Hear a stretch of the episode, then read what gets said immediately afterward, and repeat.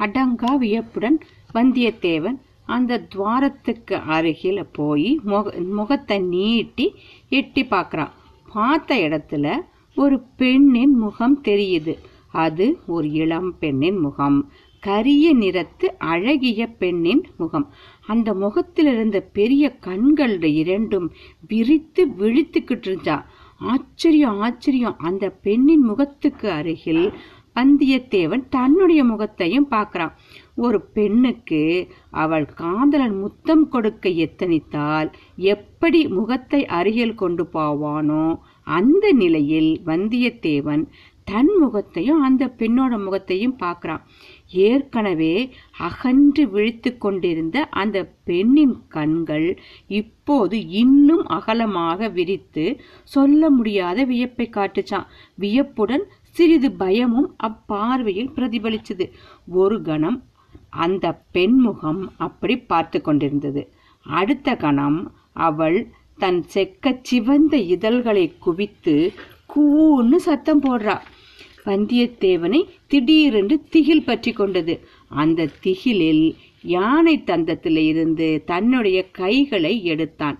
அடுத்த கணத்தில் யானை யானையாகவும் சுவர் சுவராகவும் நின்றது. துவாரத்தையும் காணோம் பெண்ணையும் காணோம். சில்வண்டுகள் ரீங்காரம் போல காதை துளைத்த கூ என்று அந்த பெண்ணின் குரலும் கேட்கல. வந்தியத்தேவனுடைய நெஞ்சு படபடப்பு அடங்க சிறிது நேரம் ஆச்சு. தான் கண்ட தோற்றத்தை பற்றி அவன் சிந்தனையில் ஆழ்ந்தான்.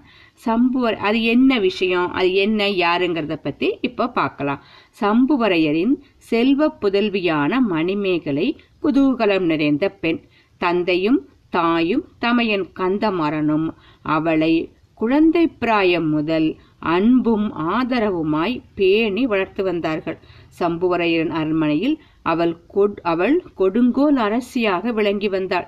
அவள் இட்டதே மாளிகைக்குள் சட்டமாக நடந்து வந்தது.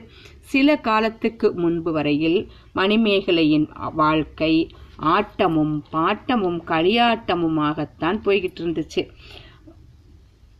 நாலைந்து மாசத்துக்கு முன்னால அவளுடைய வாழ்க்கையில் முதன் முதலாக ஒரு தடங்கல் ஏற்பட்டது. என்ன தடங்கல்? அவளது விருப்பத்துக்கு விரோதமான காரியத்தை அவள் செய்ய வேண்டும் என்று வீட்டு பெரியவர்கள் பிடிவாதம் பிடிக்க ஆரம்பிச்சாங்க. பிடிவாதம் உதவாது அப்படிங்கிற பாடத்தை பெரியவர்களுக்கு மணிமேகலை எவ்வளவுதான் உபதேசித்தும் பயன் இல்லாம பயன் தராது போல இருந்துச்சு. இரண்டு மூன்று வருஷமா அதுக்கு என்ன காரணம் அப்படின்னா ரெண்டு மூணு வருஷமா கந்தமாறன் போர்க்கள போர்க்களங்களிலிருந்து திரும்பி வீட்டுக்கு வரும்போதெல்லாம் அவனுடைய சிநேகிதன் வல்லவரையனை பற்றி அவளிடம் கூறுவான். அவனுடைய வீர தீர சாமர்த்தியங்களை பற்றியும் புத்தி சாதுர்த்தியை பற்றியும் வானலாவ புகழ்வான். அழகில் மன்மதன் என்றும் வீரத்தில் அர்ஜுனன் என்றும் யுக்தியில் கிருஷ்ண பகவான் என்றும் வியந்து வர்ணிப்பான். அவன் தான் உனக்கு சரியான கணவன். துஷ்டத்தனத்தை அடக்கி உன்னை கட்டுக்குள் வைத்திருக்கக்கூடியவன் என்பான். இதையெல்லாம் அடிக்கடி கேட்க வேணும்னு மணிமேகலைக்கு ஆசையா இருக்கும். அதே சமயத்தில் வெளிப்படையாக கந்தமாறன் மீது அவள் எரிந்து விழுவாள் அவனோட சண்டை பிடிப்பாள் இப்படி வெறுமனே சொல்லிட்டு இருக்கியே ஒரு நாள் அழைத்து கொண்டுதான் வாயேன் அவன் சாமர்த்தியத்தை பார்த்து விடுகிறேன் என்பாள். ஆகட்டும் ஆகட்டும் என்று கந்தமாறன் கருவி கொண்டிருப்பான். மணிமேகலையும் ஒருவாறு வந்தி வல்லவரையின் வந்தியத்தேவனை கற்பனை கண்ணால் கண்டு மானச உலகில் அவனோடு பேசி பழகி சிரித்து விளையாடி சண்டை போட்டு சமாதானம் செய்து இப்படியெல்லாம் பகற்கனவு காண்பதில் காலம் போக்கி வந்தாள். அவளுடைய அந்தரங்க தோழிகளிடம் சில சமயம் தன் தமையனுடைய சிநேகிதனான வானர்குல வீரனை பற்றி பேசி மகிழ்ந்தும் வந்தாள். இத்தகைய இனிய பலகற் கனவுகளுக்கு நாலு மாதங்களுக்கு முன்னால் எதிர்பாராத ஒரு இடையூறு நேர்ந்துச்சு. கந்தமாறன் வேறு ஸ்வரத்தில் பேச ஆரம்பிச்சான். என்னன்னா வீடும் வாசலும் பதவியும் அந்தஸ்தும் மற்ற ஒரு அனாதை பையனை மறந்துவிடு என்று குரலானான். தஞ்சாவூர் சிம்மாசனத்தில் அவளை ஏற்றி வைக்க தீர்மானித்திருப்பதாக ஆசை காட்டினான். பின்னர் ஒரு நாள் தெளிவாகவே விஷயத்தை சொல்லிவிட்டான். ஏற்கனவே சின்ன பழுவேட்டரையரின் மகளை மணந்தவனான மதுராந்தகனுக்கு இவளையும் மனம் புரிந்து கொடுக்கப் போவதாகவும் கூறினான். மதுராந்தகன் தான் அடுத்த சக்கரவர்த்தியாக போகிறான் என்று ஜாடை மாடையாக சொன்னான். மதுராந்தகனை மணந்தால் மூன்று உலகங்களுக்கும் மணிமேகலை சக்கரவர்த்தினியாக விளங்குவாள் என்றும் அவள் வயிற்றில் பிறக்கும் பிள்ளையும் ஒருவேளை சாம்ராஜ்யம் ஆளும் பேறு பெறுவான் என்றும் கூறினான். இதற்கெல்லாம் அவருடைய பெற்றோர்களும் ஒத்துப்பாடினாங்க. ஆனால் மணிமேகலைக்கு இந்த பேச்சு ஒண்ணுமே பிடிக்கல. வந்தியத்தேவனை பற்றி கேட்டு கேட்டு அவள் மனம் அவளிடம் ஈடுபட்டிருந்தது. அது மட்டுமல்ல மதுராந்தகன் வீரமற்றவன் என்றும் போர்க்களத்தையே பார்த்து அறியாதவன் என்றும் நேற்று வரை உடம்பெல்லாம் விபூதி பூசி ருத்ராட்சம் அணிந்து சாமியாராகப் போவதாகச் சொல்லி வந்தவன் என்றும் அறிந்திருந்தாள். போதாதற்கு ஏற்கனவே அவனுக்கு கல்யாணம் ஆகியிருந்துச்சு. தஞ்சாவூர் அரண்மனை பெண்களோ மிகவும் கர்வக்காரிகள்.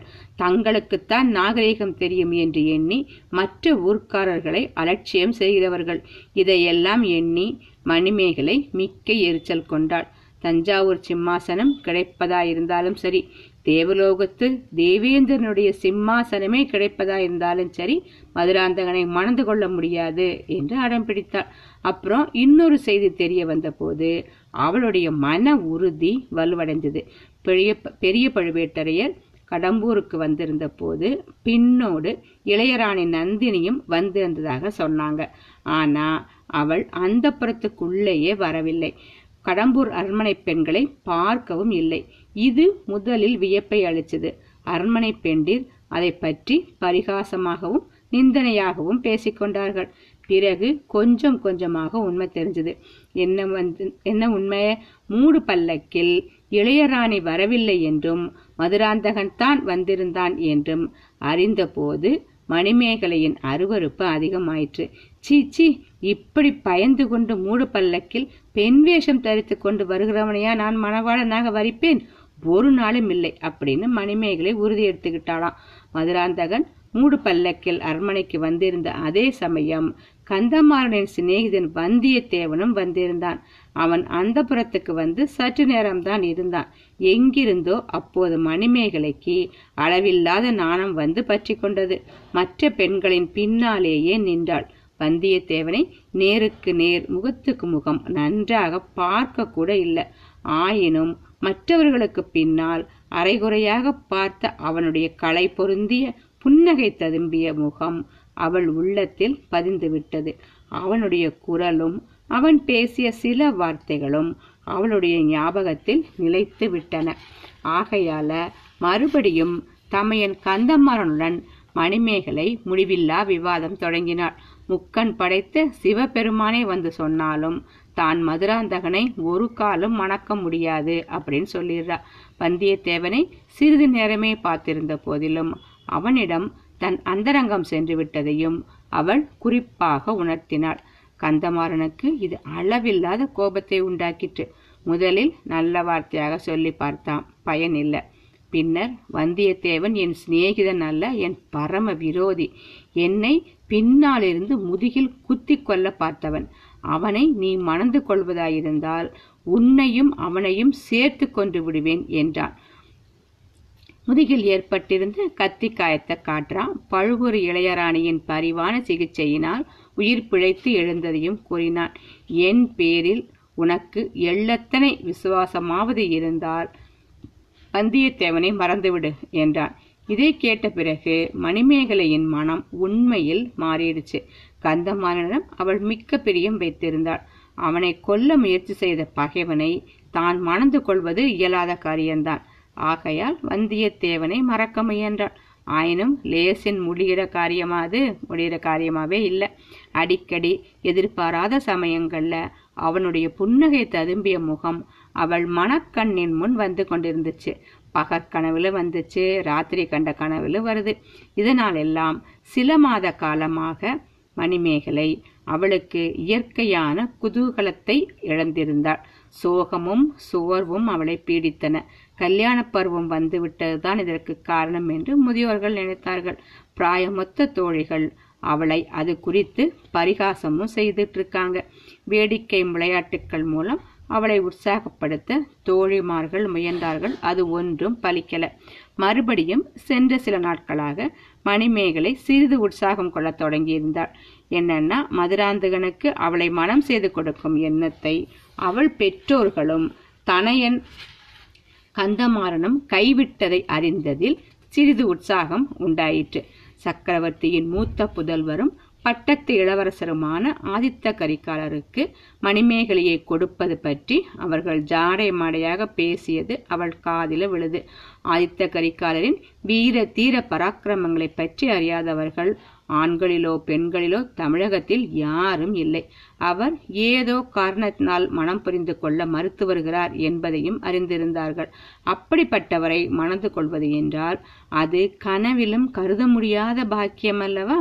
இந்த பரந்த பரத கண்டம் முழுவதிலும் எத்தனை ராஜகுல பெண்கள் அந்த பேறு பெறுவதற்காக தவம் கிடக்கிறார்கள்? இதையெல்லாம் எண்ணி மணிமேகலை ஒருவாறு உற்சாகம் கொண்டாள் காஞ்சியிலிருந்து ஆதித்த கரிகாலரும் தஞ்சாவூரிலிருந்து பெரிய பழுவேட்டரையரும் கடம்பூர் மாளிகைக்கு விருந்தாளிகளாக வரப்போகும் செய்தி அவளுக்கு மீண்டும் பழைய மாதிரி குதூகலத்தை அளிச்சது இந்த தடவை பழுவேட்டரையர் தம் இளையராணியையும் அழைத்து வருகிறார். நந்தினி தேவி தன் தமையின் உயிரை காப்பாற்றியவள். அவளுடைய அழகையும் குணத்தையும் அறிவாற்றலையும் பற்றி மணிமேகலை கந்தமாறனிடமிருந்து ரொம்பவும் கேள்விப்பட்டிருக்கிறார். இந்த புதிய கல்யாண பேச்சுக்கு காரணமானவளே பழுவூர் இளையராணிதான் என்றும் கந்தமாறன் சொல்லியிருந்தான்.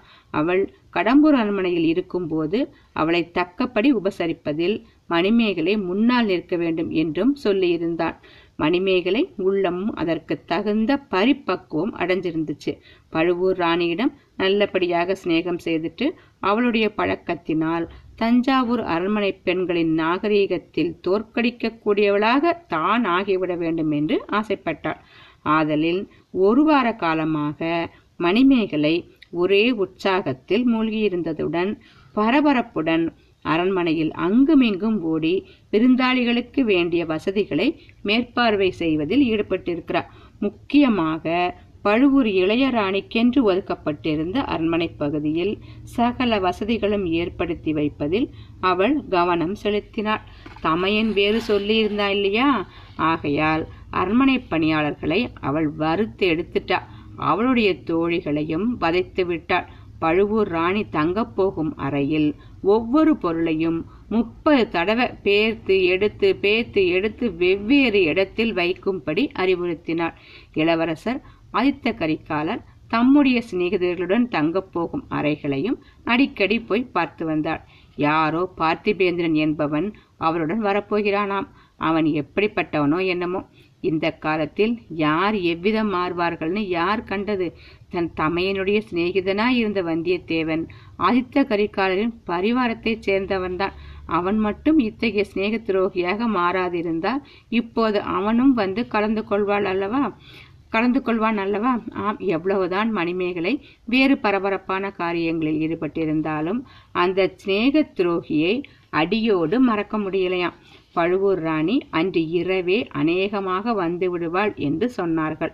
ஆகையால் கடைசியாக நந்தினியின் அரை அலங்காரத்தை மணிமேகலை மேற்பார்வை செய்து கொண்டிருந்தாள்.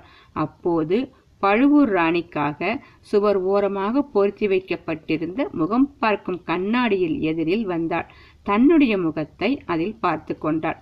சிறிது நேரம் நிதானமாகவே பார்த்தாள். அப்படியொன்றும் தன் முகம் அழகில் குறைந்ததல்ல என்று தனக்குத்தானே முடிவு செய்து திருப்தி அடைந்தாள்.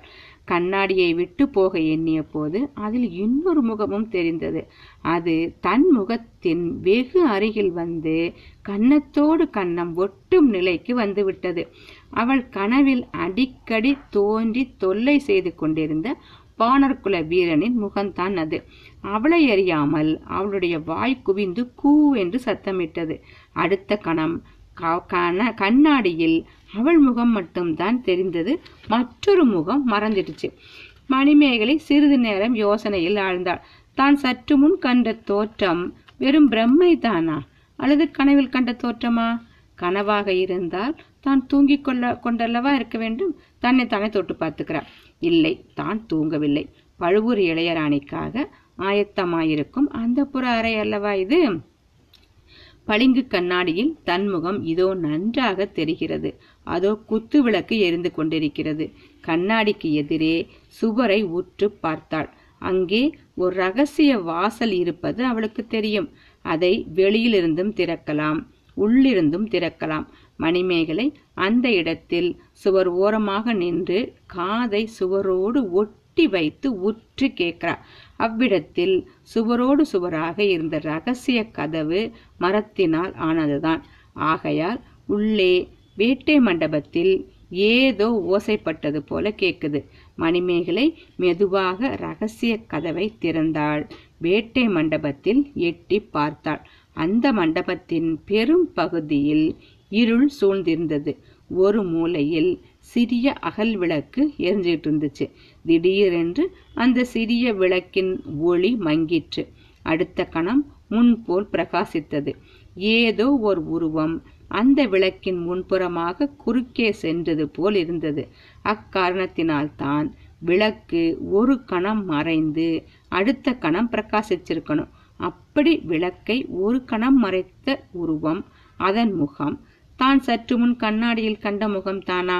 அல்லது இதுவும் என் சித்த கோளாறு தானா? மணிமேகலை எட்டி பார்த்தபடியே கையை தட்டினாள். யாரெங்கே? என்று மெல்லிய குரலில் கேட்டாள். பதிலுக்கு ஒரு கணைப்பு குரல் கேட்டது. வவ்வால் ஒன்று தான் மேல் கூரையில் தொங்கிய இடத்திலிருந்து கிளம்பி ஜிவ்வென்று பறந்து போய் கூரையில் இன்னொரு இடத்தை பற்றி கொண்டு தொங்கிற்று. மறுபடியும் மிக மிக லேசான இருமல் சத்தம். மணிமேகலை அவ்வாசற்படியில் நின்றபடியே அடிய சந்திரமதி என்று உரத்த குரலில் கூறினாள். ஏனம்மா என்று பதில் வந்தது. கைவிளக்கை எடுத்துக்கொண்டு இங்கே வா என்றாள் மணிமேகலை. சற்று நேரத்துக்கெல்லாம் ஒரு பணிப்பெண் கையில் விளக்குடன் வந்தாள்.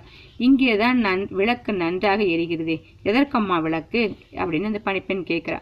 வேட்டை மண்டபத்துக்குள்ளே போய் பார்க்கணும் ஏதோ ஓசை கேட்டது. வவ்வால் இறைத்து கொண்டிரு இறகை அடித்து கொண்டிருக்கும் அம்மா வேறு என்ன இருக்க போகுது? இல்லையடி. சற்று முன் இந்த பளிங்கு கண்ணாடியில் பார்த்து கொண்டிருந்தேன். திடீரென்று என் முகத்துக்கு பக்கத்தில் இன்னொரு முகம் தெரிஞ்சதுடி. அந்த முகம் எப்படி இருந்தது? மன்மகன் மன்மதன் முகம் போல இருந்ததா? அர்ஜுனன் முகம் போல இருந்ததா? என்று கூறிவிட்டு பணிப்பெண் சிரித்தாள். என்னடி சந்திரமதி பரிகாசமா செய்கிறாய்? இல்லம்மா இல்ல. நீங்கள் அடிக்கடி கனவில் காண்பதாக சொன்னீர்களே. அவர்தான் இப்போது கண்ணாடியில் தோன்றினாரோ? ஆமாண்டு சந்திரமதி ஆனால் ரொம்ப நிஜம் போல் இருந்துச்சு. எல்லா பெண்களுக்கும் இப்படித்தான் ஒரு சமயம் சித்தப்பிரமை பிடிக்கும். உங்களுக்கும் இன்னும் இரண்டொரு நாள் அப்படித்தான் இருக்கும். நாளைக்கு காஞ்சியிலிருந்து வரும் இளவரசரை பார்த்து விட்டீர்களானால் பார்த்து விட்டீர்களானால் அந்த பழைய முகம் அடியோடு மறந்து போய்விடும். அது இருக்கட்டுமடி இப்போது இந்த வேட்டை மண்டபத்துக்குள் போய் பார்க்கலாம் வா. வீண் வேலையம்மா. வேட்டை மண்டபத்தில் ஒரே தூசியும் தும்புமாக இருக்கும். சேலை வீணாக போயிடும். போனால் போகட்டும் வாடி. இருமலும் தும்மலும் வரும். நாளைக்கு எல்லோரும் வர சமயத்தில் அந்த பணிப்பெண் தயங்குறா. சும்மா வரட்டும். வேட்டை மண்டபத்தை இப்போது சோதித்து பார்த்தே ஆக வேண்டும். விளக்கை அசைத்து அணைத்து விடாமல் எடுத்து வா. இவ்விதம் கூறிக்கொண்டே மணிமேகலை வேட்டை மண்டபத்துக்குள் பிரவேசிக்கிறார். தோழியும் விளக்குடன் அவளை தொடர்ந்து வந்தாள். வேட்டை மண்டபத்துக்குள்ளே போனாங்களா? பிரவேசிச்சாங்களா? அங்கே வந்தியத்தேவனை பார்த்தாங்களா? இல்லை அவன் எப்படி தப்பிச்சு போனான் அப்படிங்கிறத பற்றி அடுத்த பதிவில் பார்க்கலாம். ஓகேயா ஃப்ரெண்ட்ஸ்